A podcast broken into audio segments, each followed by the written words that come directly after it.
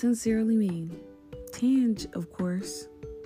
This podcast is for building a healthier you right now. From family trauma, the mom life, relationships, relation sinks, building confidence, and so much more. Still unsure whether this is for you? Stick around and see for yourself.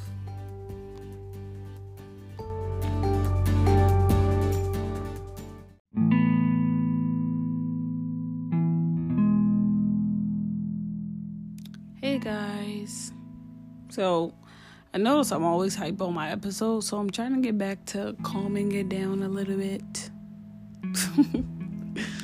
but anyways, um we're just to jump back into the mommy stuff. So, we're to talk about raising your kid.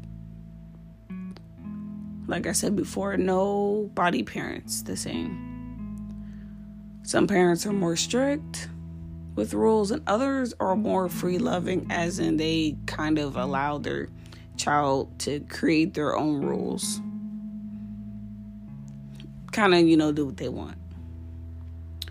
When it comes to raising your kids, again, it's up to you ultimately. People swear the way they do it is the best, and there's no one way. Like I've said before old school is more into you know popping and spanking the child and new school is what i've noticed is trying their hardest to steer away from that and that's fine. Times are different. Things are a lot more accessible. There's women don't have to rely on men as much when it comes to like raising their children like a lot of things have changed so obviously raising children and how we deal with our kids are bound to change as well. But the things I think that's funny is that some people feel as though like spankings do help.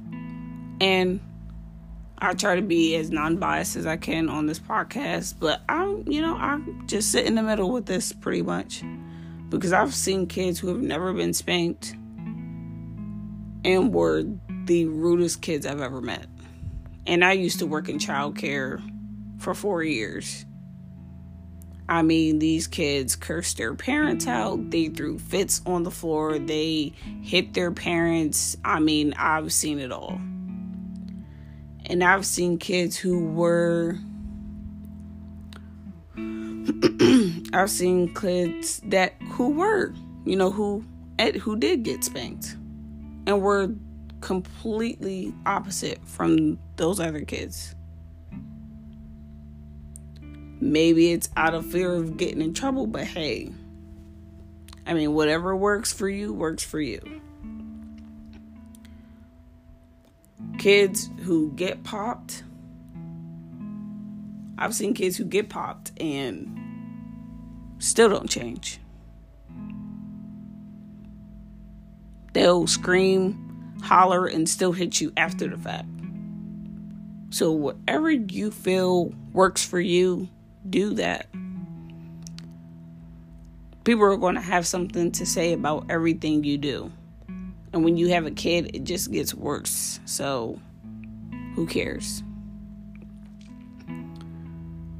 I grew up with a sister who had ADHD, so her attention deficit disorder is what got her into a lot of trouble.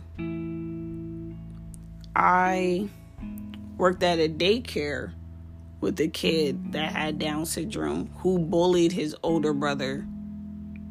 No, who bullied his younger brother who didn't have it. But as soon as the mom would come around, he would play innocent. He would cry and blame it on the other brother and that's stuff like that really used to upset me and used to really, really make me mad because when you're dealing with a kid that has a disability, I feel like I feel some people are probably gonna hate me for this, but I feel like the babying them, that's what I call it. I feel like being that crutch to them, you're hurting them. I don't know what it's like to have a kid with a disability. I have friends that do. But I've I I'm I can see that it is tough. But I feel like if you put that crutch on them, like never letting them fall sometimes, especially if they're wrong, you are only crippling these kids. Like, yes, they're a little different. Yes, they have to try things a little differently. But what I've seen is that a lot of these kids that have these disabilities and that have like these attention disorders, they are a lot smarter.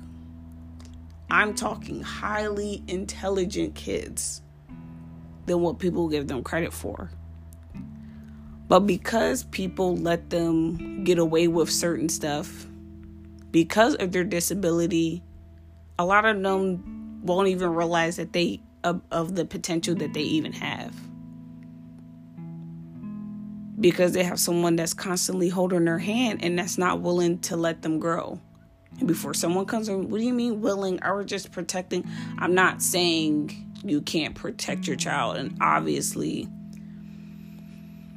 obviously they're going to have to navigate life differently. But that's also another thing too. You are not going to be able to be there for them through every single phase of their life. There's eventually going to have to be a time where you're going to have to let them go.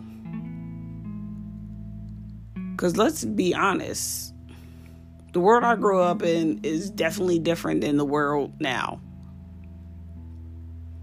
Kids are a lot more ruthless these days. You can help them without hurting them. Let them learn to navigate life as it is because when you're gone, they're going to have to, anyways. So, why not give them the tools to figure it out now? Start as early as you can because you will be surprised how smart children are. At an early age, you will be surprised at how much they can pick up on. All you gotta do is talk to them. That's all you gotta do. When you're when you're having an overwhelming day or time with your kid, just step back. Away from them, away from everything. Especially if you have another partner in the house. Just take a breather. I don't, whether that's go get some water, go drink some coffee, go sit in the bathroom for about five minutes. Obviously, make sure the child is in a safe environment, that they're well taken care of. They can't get to anything that's going to harm them. You know, obviously, the regular stuff, but sometimes we have bad days, but darn police. Sometimes we have bad days, but you don't want your kid to feel like they're the cause. That's what you don't want to do.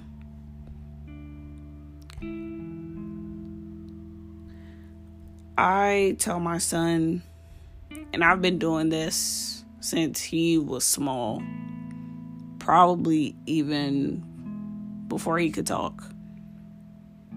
I tell him all, oh, used to tell him when I was frustrated or when I wasn't having a good day.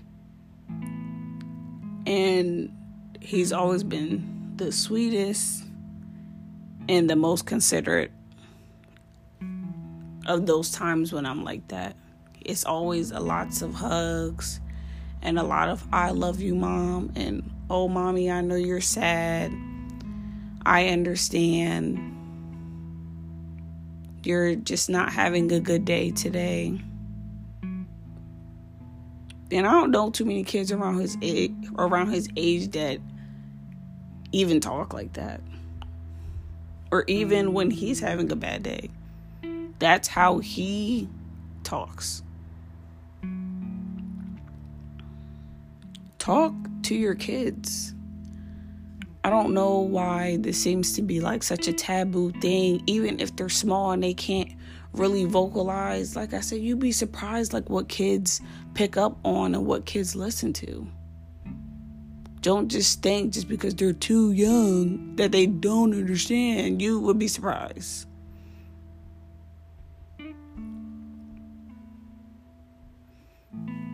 How do people think that children learn multiple languages at younger ages? Teach them while they're young so they can learn from it and pick it up later. Regardless of how bad you think you're doing, your kid loves you. They will rather have you than all the toys in the world last year, I literally couldn't buy my son anything for Christmas. And normally, I go all out for my son, but I had just got a car, I had just moved, I had money for nothing, y'all. I woke up and I wanted to cry Christmas morning because I, growing up, I never woke up to not one single toy. My son woke up to nothing. I sat down, I talked to him as we were getting dressed, and I let him know. It's like, you know, mom, mommy is so sorry about gifts. I really wish I could have bought you something. You know, if you're sad, I understand. You know, I'm sorry. And my son just looked at me. He said, No, mom, it's okay. I understand. I'm not sad. And he just gave me a hug. That made me cry. Talk to your kids. And last but not least, what you see on social media is not always accurate there's a lot of times, and this is gonna probably go on forever, people always flaunt things that they regularly can't provide for their kids. Or things that they don't even buy themselves. And a lot of times, some of these people buy a lot of these things just to keep their kids occupied so they don't have to deal with them. And yes, I'm talking about some of y'all favorite celebrities because there's a lot of them that freaking do that. I don't care what y'all say. There's not enough toys in the world that can replace a parent's love, especially for a child. Being having your emotional and your physical and your mental needs met as a child is vital. That's where your attachment style starts to kick in.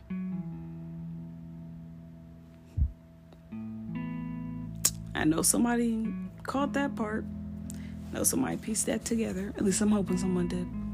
But yeah, just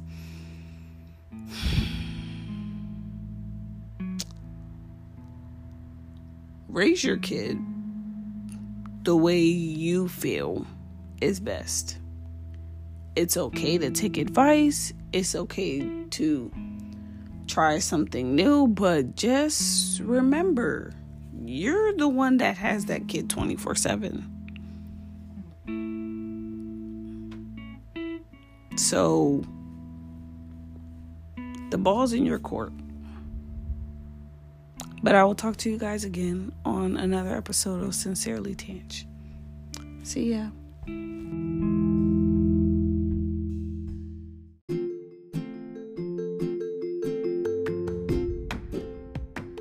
So look at you. You made it to the end. Feeling better? But still want to talk a little bit more? Find me on Instagram and feel free to DM me at sincerely underscore Tanj. Ask me anything you want.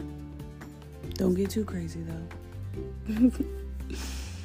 it is a fairly new page, so give me some time to get it up. But in the meantime, share, rate, review wherever you are listening to this podcast. And stick around for more.